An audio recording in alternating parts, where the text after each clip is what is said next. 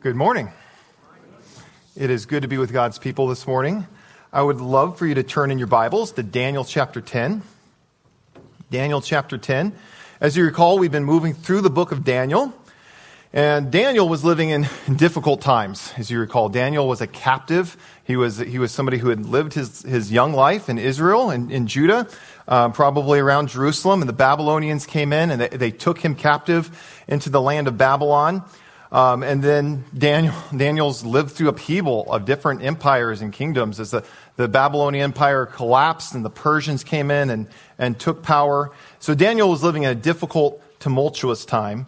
And I, I, think that probably many of us can identify with that. We, we are living in difficult times. I, none of us have been taken into captivity recently, um, as far as I know. But I don't want to minimize the time, the time that we're living in. We're living in times um, is if you've seen the statistics that suicides are, are very, very high, rapidly rising, and drug and alcohol abuse is, is very, very high in the time that we're living in.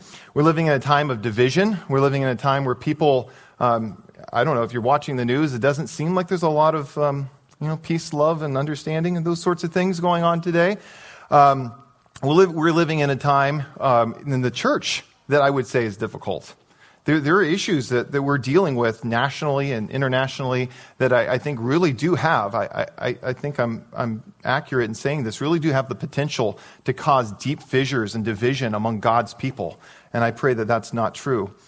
Um, we live, we're living in very difficult, confusing times, similar to Daniel in that sort of way. Yes, I know we're not living in, in a physical war, but as we understand from Scripture, we are living in a war. We are living in a war. Uh, the, the biblical view is that our, our battle is not with flesh and blood. Our battle is not with physical forces, but our battle is with spiritual forces that are, that are very real and that are very present. And I think as we look at our text today, this is a good reminder for us the times that we're living in, that we are living in, in, a, in a war. There is a spiritual battle that is going on, and I want to talk about that um, this morning. So in today's text, we get a glimpse into an unseen realm. Daniel chapter 10 um, is what you might call is, is rather an unusual passage. Um, the, the, the, spiritual realm of, of, demons and of angels uh, is something that's taught in Scripture, but there are very few passages in the Old or New Testament that, that give us a, a, very clear glimpse of what's going on. And Daniel 10 is probably the preeminent among them in terms of giving us an understanding of what's going on. So there are spiritual forces and persons at work behind the scenes that have real influence on global events and have real influence on our individual lives. And although for many of us, this may be confusing and terrifying, I, I believe that this text was, was meant to give insight and comfort, not to terrify us and confuse us, but to give us insight and comfort as we do battle with wicked spiritual forces. I want to pray for us, and then I'm going to read our text this morning. Please pray with me. Father, as, as we approach this text this morning, we, as we approach your word, I pray that your spirit will work in our hearts. I pray that where we need conviction, um, that your spirit will convict. Where we need encouragement in the times that we live in, that your spirit will encourage. Father, um, sometimes we are, we, we know in our minds, we know in our heads that there's more to the world than what we see. But sometimes, Father, we live as if this is not true. I know that I do. Father, I pray that this text will be a corrective to our worldview, that this text will will take will correct what is often in my heart and in my mind a materialistic, naturalistic worldview, um, practically at least, and help us to understand the truth about the world that we live in from, the, from your, your perspective, the truth that you give us in your word. Father, guide us as we look at your text this morning, work in our hearts. Father, we're so thankful for Christ. We're so thankful that there is no condemnation for those of us who are in Christ Jesus. We're so thankful that we are more than conquerors through him. We're so thankful that our sins have been paid for, that he has risen from the dead, and that all evil has been defeated in the cross and in the resurrection. We look forward to his return in hope, and we pray in his name and through the Spirit. Amen. Okay, I'm going to read through the entire text of Daniel chapter 10, including the first verse of chapter 11. Um, and I'll stop here and there and give some commentary as we go. But I would love it if you had your Bibles open or if you, if you have it on your phone to follow along with me. And I'll, I'll stop here and there and, and have some things to say. And then afterwards, I'll, I'll talk about the text in a big picture sort of a way. So, Daniel chapter 10. Verse 1 In the third year of King Cyrus of Persia, a message was revealed to Daniel, who is also called Belteshazzar. So, it's real quick if you're following along so you don't get confused in terms of chronology. Chapters 1 through 6 is narrative um, and tell the stories about what, what, Daniel, his interactions with the kings of Babylon, of Nebuchadnezzar, um, and then later on with Daniel in the lion's den. And then 7 through 12 it's really almost more like we start over in terms of chronology. So we're, we're moving back through. So Daniel, the vision in Daniel chapters 10 through 12, which is one vision, is really about the same time period that we have Daniel in the lion's den. So the Persians have now taken power. Um, Cyrus has by this time, third year of King Cyrus, issued the decree that the, the Jews can go back and rebuild the temple. That's the context that we're, that we're living in here. Um, so moving on. This message was true and concerned a great war. He, this Daniel, understood the message and gained insight by the vision. I, I think that this is important also. That as we read this, this, this vision and this message the next few weeks, um, this was not something that caused confusion in Daniel. That Daniel heard this vision, he was given this revelation, and he understood it. He was given insight. So I think that we should have that same perspective as we approach the text. Some of it's difficult to understand and difficult to follow, but it is followable, and it was meant to give us insight. Um, in those days, I, Daniel, was mourning for three whole weeks, for first 21 days. I ate no choice food, no meat or wine came to my lips, nor did I anoint myself with oil until the end of those three weeks. This is a modified fast of sorts. As you remember, this is actually very similar to Daniel chapter 1, when Daniel did not eat the king's wine or eat the king's meat. Um, Daniel, or the choice foods, same sort of thing. So on the 24th day, the first month, I was beside the great river, the Tigris, one of the rivers in Babylon. Again, a reminder that he's not in his home. And I looked up and I saw a man clothed in linen Around his waist was a belt made of gold from Uphaz, and his body resembled yellow jasper, and his face had an appearance like lightning. His eyes were like bla- blazing torches. His arms and feet had the gleam of polished bronze. His voice thundered forth like the voice of a large crowd. Now, if you, were, if you were Daniel, I would imagine that you would, similar to Daniel, be terrified. This is this terrifying vision he has of this, this man in front of him. Um, and who, who is this? There, there, are different views here, and I'll give you mine here in a second, but many people believe that this is a vision of the, the pre incarnate Christ. Um, and the reason that they would say this, I, I, I, see the argument here, is if you go to Revelation chapter 1 and you read the description of this being here, there's a lot of parallels in the descriptions of this being and in this, in this um, and then Christ in, Daniel, in uh, Revelation chapter 1. However, I, I don't think so. I, I would admit right off the bat, I could be wrong. I don't think so. And the reason I don't think so is if you just follow through the text in Daniel, if you just follow through the text in Daniel, there, I don't see any indication to see that this um, being is different than the angel given the vision. We're, we're given consistent pronouns. There's nobody new introduced as a new angel came on the scene. Later on, it said that two new angels came and there were three angels, not four. So I, I read it as I just read through the text straightforwardly. My interpretation is this is the same angel as the one given his vision. Um, and angels are often terrifying in Scripture. Um, and you'll see that this angel needs to comfort Daniel as well. So I would admit I could be wrong, but I don't believe this is a, a, vision of the incarnate Christ. I believe that this is the angel giving Daniel the vision. But moving on, only I, Daniel, saw the vision, and the men who were with me did not see it. On the contrary, they were overcome with fright and ran away to hide. So they don't see the vision, but whether they're hearing it or whether there's just a general terror that goes with the vision, they react to the vision and they run away. It reminds you of Paul on the road to Damascus, if, if you remember that. So I was alone. I alone was left to see this great vision. My strength drained from me and my vigor disappeared. I was without energy and I listened to his voice. As I did so, I fell into a trance like sleep and my face to the ground. Then a hand touched me and set me on my hands and knees. And he said to me, Daniel, you are of great value. Understand the words that I am about to speak to you. So stand up, for now I have been sent to you. When he said this to me, I stood up shaking. Then he said to me, Don't be afraid, Daniel. If you look at sightings of and visions of angels throughout the scripture, that's almost always the first thing that they say. They don't look like the, the postcards and the, and the Christmas cards. They're, they're terrifying. People are scared when they see angels, so this is a very natural thing for an angel to say. Usually the first thing that they say, Don't be afraid, Daniel. For from the first day you applied your mind to understand and to humble yourself before your God, your words were heard. I have come in response to your words. However, the prince of the kingdom of Persia was opposing me for 21 days. As you recall, Daniel was praying for 21 days, and for 21 days, this angel says the prince of Persia was opposing him. But Michael, one of the leading princes, came to help me because I was left there with the kings of Persia. Now I have come to help you understand what will happen to your people in future days for the vision pertains to days to come.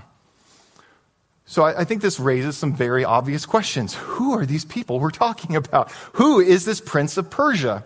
Um, the vision that follows will, in, in chapter 11 um, will track the movements of the, king, of the kingdoms, the physical kingdoms of Persia and Greece, of kings of the north and kings of the south. Um, and, but according to this text, there's more than meets the eye. There's more than just the physical kingdom of Persia and more than just the physical kingdom of Greece. There's more than just um, political forces that we can see. There are spiritual forces behind these political forces and behind these, these, these national and international events. So the prince of Persia is opposed to Daniel, and he's working to prevent his receiving an answer to his prayer. Why? Why, why, is, why is this prince of Persia so, so uh, interested in this? Um, given the context of the book, this is conjecture, but I, I think it makes sense. My best, the best conjecture is that the, this entity does not want the encouragement and knowledge contained in this revelation to be given to God's people. So he is opposing this, the mission of this angel. Uh, another thing to, to address here, in case you haven't studied this before, but, but who is Michael? Who, who's this, this fellow Michael? So, Michael, this is the first time, if, you if you're reading through the, the Bible, um, this is the first time that Michael is mentioned in Scripture. And outside of this vision, he's mentioned a few times in chapters 10, 11, and 12, but outside of this vision, he's only mentioned two other times, once in Jude and once in Revelation. He's one of only two named angels in um, Scripture, the other being Gabriel, who's also been mentioned. And he's the only angel specified as an archangel. Archangel means a ruling angel. And we do see him in Revelation leading the army of angels to cast Satan out of heaven. So he is this powerful angel that leads hosts of angels, armies of angels, um, cast Satan out of heaven. Um, and I, I, doubt he's the only archangel. There's, other, there's another passage that talks about archangels. So I doubt he's the only archangel, but he is one of the, the chief angels. And um, so, anyway, in this text of Daniel, he seems to have authority over the nation of Israel. So there's a prince of Persia. Later on, we'll come across the prince of Greece. Um, he's not given this title, but maybe you could call him the Prince of Israel in some sense. He's a spiritual force that is that's set to protect and defend God's people. Moving back into the text with me. While he was saying this to me, I was flat on the ground and unable to speak. Then the one who appeared to be a human being was touching my lips, and I opened my mouth and started to speak, saying to the one who was standing before me, Sir, due to the vision, anxiety has gripped me, and I have no strength. How, sir, am I able to speak with you? My strength is gone, and I am breathless. Then the one who appeared to be a human being touched me again and strengthened me. And he said to me, Don't be afraid, you who are highly valued. Peace be to you. Be strong. Be really strong. And note, he has repeated this idea of not only don't be afraid, but you are highly valued. So when he spoke to me, I was strengthened. And I said, Sir, you may speak now, for you have given me strength. He said, Do you know why I have come to you?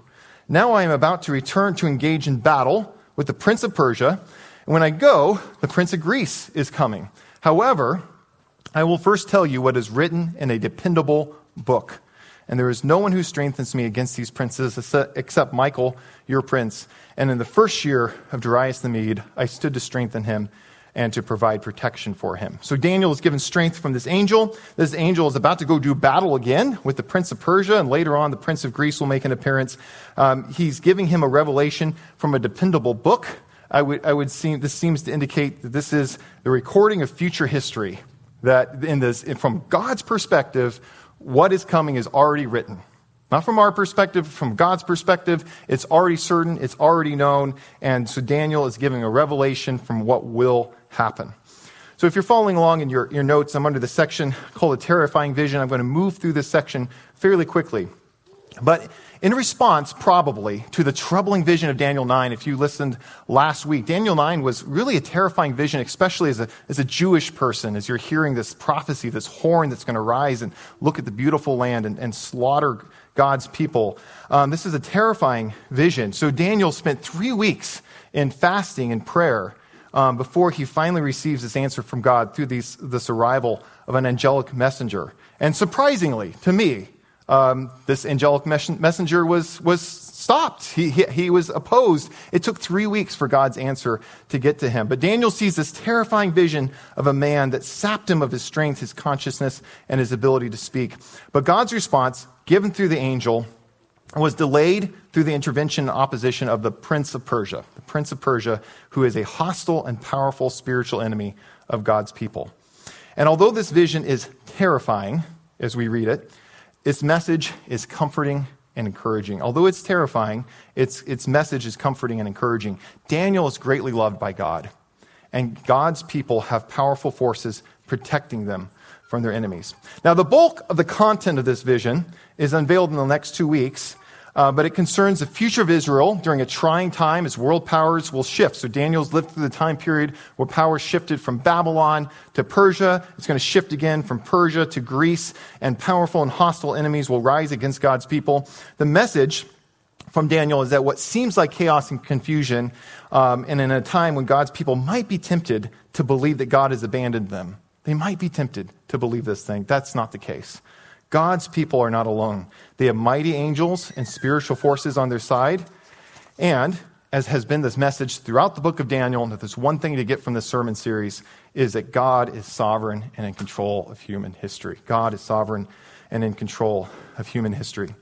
I want to spend some time here talking, though, about this, this unseen realm and about angels and, and demons and, and spiritual warfare. Now, the way that we preach in, the, in this church is that we preach expository sermons. We move through books. And I imagine if we were just picking a sermon for the week, I don't know if Daniel 10 would ever get picked. It would be one of those sermons that, oh, this is kind of strange, it's kind of weird, we're not going to pick it. But there's a, there's a real strength to preaching this way, and I think this is one of them, is it forces us to grapple with truths that maybe we're uncomfortable with and things that we don't like to think about or things that might seem strange in our day and age for us to believe in.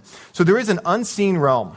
I think this is a clear teaching of Scripture in which global events are influenced in some way by spiritual forces. How exactly? I don't know. But in some way, by spiritual forces. And this is not a peculiar teaching to Daniel. I'll, I'll move us through Scripture um, in a lot of different passages here. But Ephesians chapter 6, we'll, we'll return to this later. But verse 12, we do not wrestle against flesh and blood, but against the rulers and the authorities and against the cosmic powers over this present darkness, against the spiritual forces of evil in the heavenly places. I want you to note those those terms of, of rulers and authorities because we'll see them again throughout, especially in Paul's epistles, and they consistently refer to spiritual forces. They consistently refer to, to spiritual powers and authorities. So, among these very real spiritual beings, there are forces for both good and evil. There are forces for both good and evil. Among these spiritual forces, there are those who oppose God and those who oppose God's people, those who seek to hinder us in our Christian walks. And more on that in a minute. There are also among these spiritual forces beings who aid and support and fight alongside of us. And although at first glance, the idea that we're introduced to in this passage might seem terrifying, I, again, I want you to hear this. I believe it was meant to be a comfort to Daniel and to his people. They are not alone, they have powerful allies fighting alongside them in an unseen war. If you think about Israel as this tiny little nation that has been taken into captivity and would, from all everybody's perspective except the scriptures, they've been abandoned and forgotten about. They're not very significant. They're not very important. And the book of Daniel, what Daniel is, is hearing here and receiving here is that's not true. There are forces that are fighting for them, and God is in control, and He has good things for them. So, Scripture assumes and teaches the reality of personal spiritual forces for both good and evil. And these forces are, have, are powerful and they influence much of what's going on in the world around us. So it is right and wise for us to be aware of these spiritual realities. I think we ought to be aware of these realities. We ought not to ignore these truths. On the other hand, I think we do need to be cautious of teaching that goes beyond or contradicts Scripture.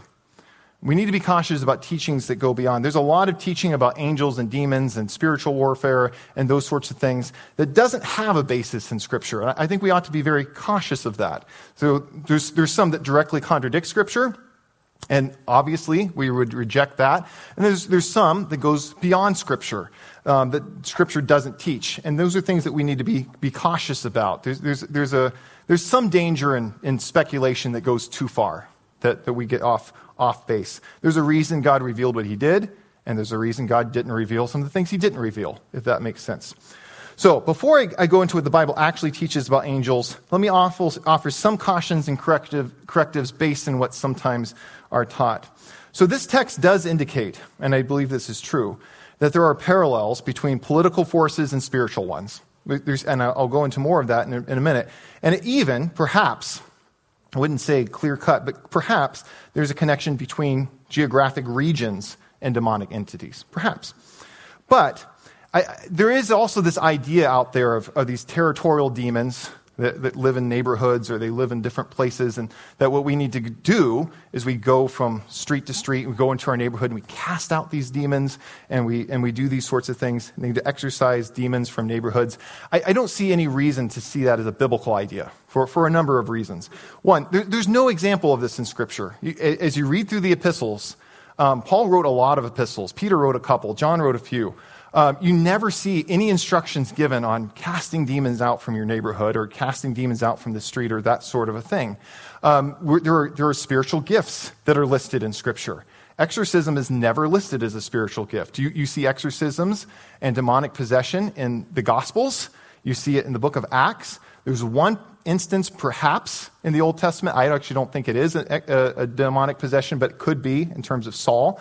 But what we see is we see, and I, I think there's something to be said here, is there's a, a lot of uh, demonic activity around the incarnation. And I think there's a correspondence there. I think there's a correspondence between Jesus um, becoming man, living among us, and demonic opposition to his ministry. And that's why I think you see such an explosion of demonic activity in the Gospels and then following that in the book of Acts. Now, that's not to say that demonic uh, um, possession can't happen today. That's not to say that there isn't demonic activity. I, I, think there probably, I think there is. I think, think there's anything in Scripture to indicate that there isn't. But I wouldn't expect us to see the same level. I hope you're understanding my point. The same level of demonic possession and activity in the world that we live in today as there was in the Gospels. Does that make sense? That there was something specific and um, um, unique about that particular time period. So, uh, moving on here, I don't see any, any reason to indicate that believers are given the gift of exorcism. We're not given any instructions on exorcism. So, do we have this power? Uh, I do believe that there's probably demonic possession today. Um, I think there's demonic activity among us. And if I were to encounter it, I've never encountered somebody that I, I thought was demonically possessed, but if I were to encounter it, um, I would pray. And I think that's what I would encourage you to do. As we see in the book of Jude, uh, Michael encounters Satan, and Michael, uh, Michael the, the mightiest angel of God's angels, says, The Lord rebuke you. So I think we need to be careful in how we're dealing with demonic forces. If Michael's careful, then we ought to be careful. And so I would pray. And I think God has the power to cast out Satan, and God can do it. And I would, I would, that's what, how I would encounter it. Um, the, so I, I, also do think the lack of biblical revelation in this, in this topic is instructive too.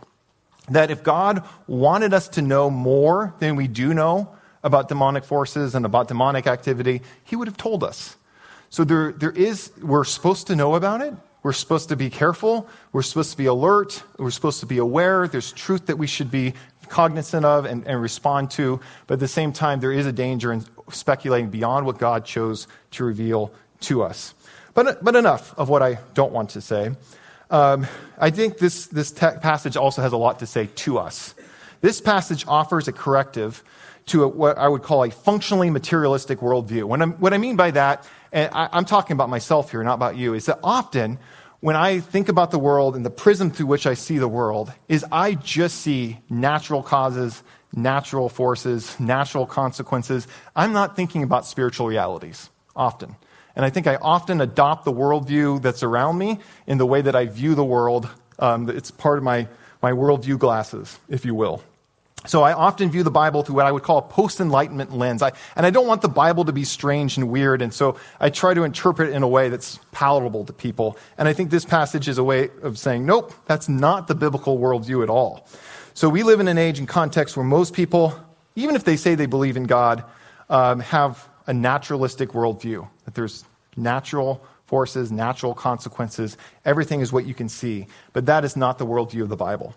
So let's say a few things about these spiritual forces from what Scripture teaches us. And I'm going to read a lot of Scripture here. You can follow along with me if you want. You probably won't be able to keep up. But if you see in your notes, there is a section where, I, I, where it says for further study, and I list a lot of scripture passages and have a book recommendation in there. So if, if this is new to you and you're, wait, I don't know what to do with this, spend some time studying those scriptures and, and you can ask questions and all those sorts of things. But first of all, about these spiritual forces, so remember some of those titles that we saw in, in uh, Ephesians of rulers and authorities and dominions and um, so Colossians chapter 1, verses 15 and 16, these forces were created by God, specifically in this passage by Christ. So he, that is Christ, is the image of the invisible God, the firstborn of all creation. For by him all things were created, in heaven and on earth, visible and invisible, whether thrones or dominions or rulers or authorities, all things were created through him and for him. And those, pa- those words there, you might not know this if you haven't studied it. Those words for thrones and dominions, rulers, authorities are consistently used in the New Testament not to talk about Caesar or governors. They're talking about spiritual forces. That's, that's, so they were created by Christ and they have been subjected to him. Um, these forces appear to have associations with either nat- uh, national or geographic divisions of some sort.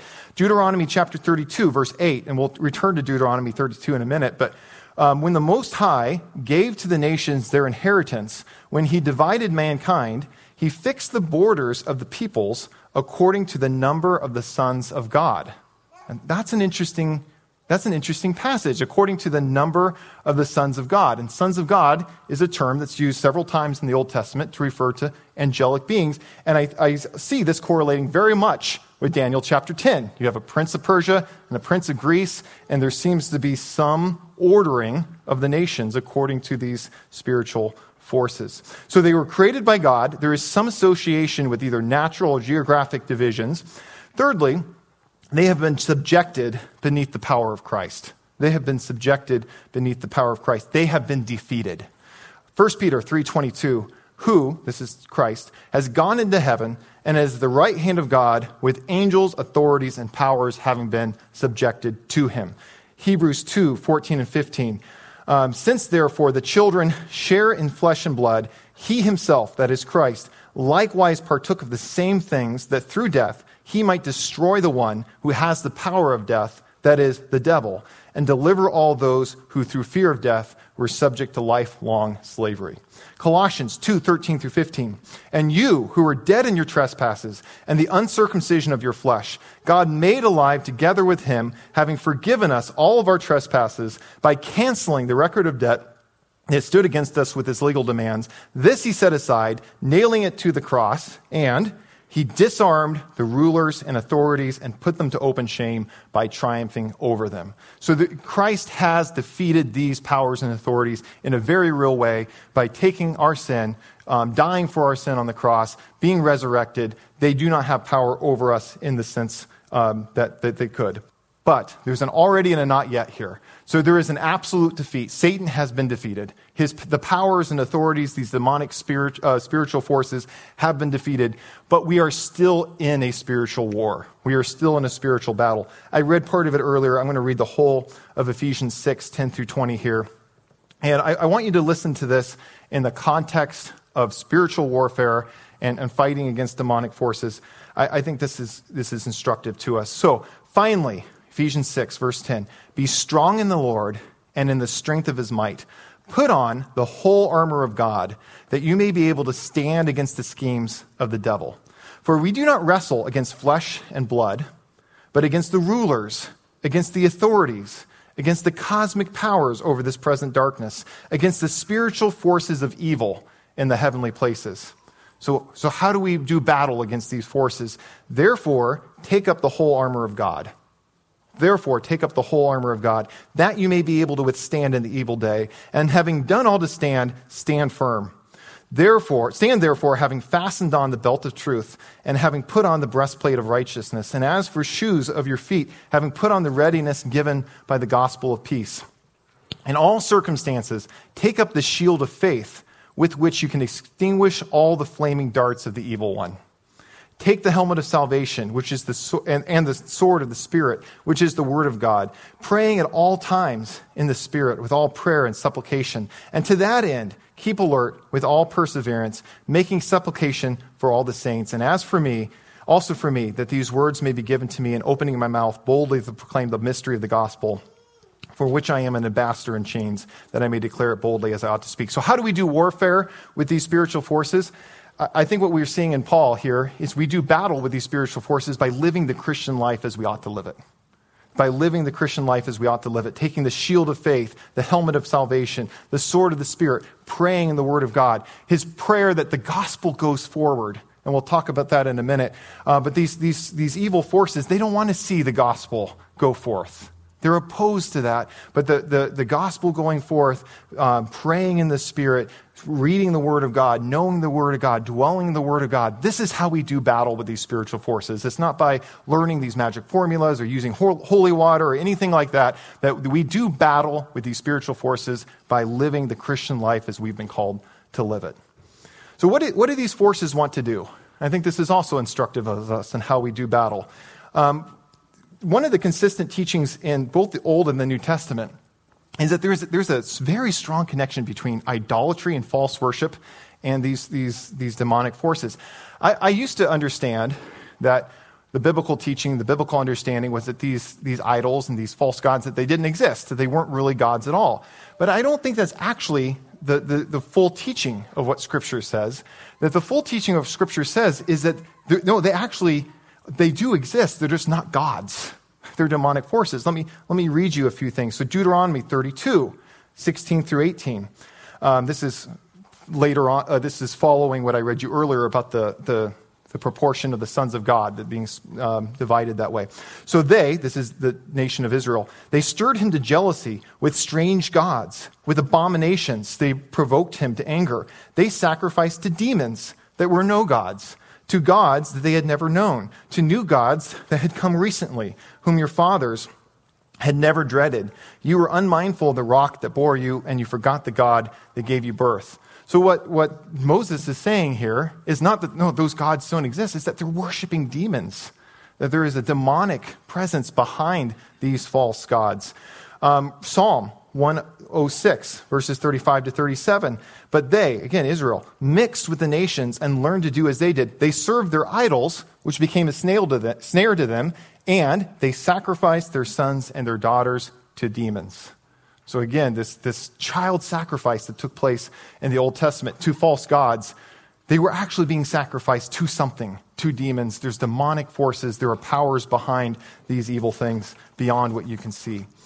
Uh, moving into the New Testament, 1 Corinthians 10, verse 20, uh, Paul says, talking about eating meat sacrificed to idols. No, I imply that what pagans sacrifice, they offer to demons and not to God. And I don't want you to be a participant with demons. Um, Revelation, so moving into a prophecy about the future, Revelation chapter 9, verse 20.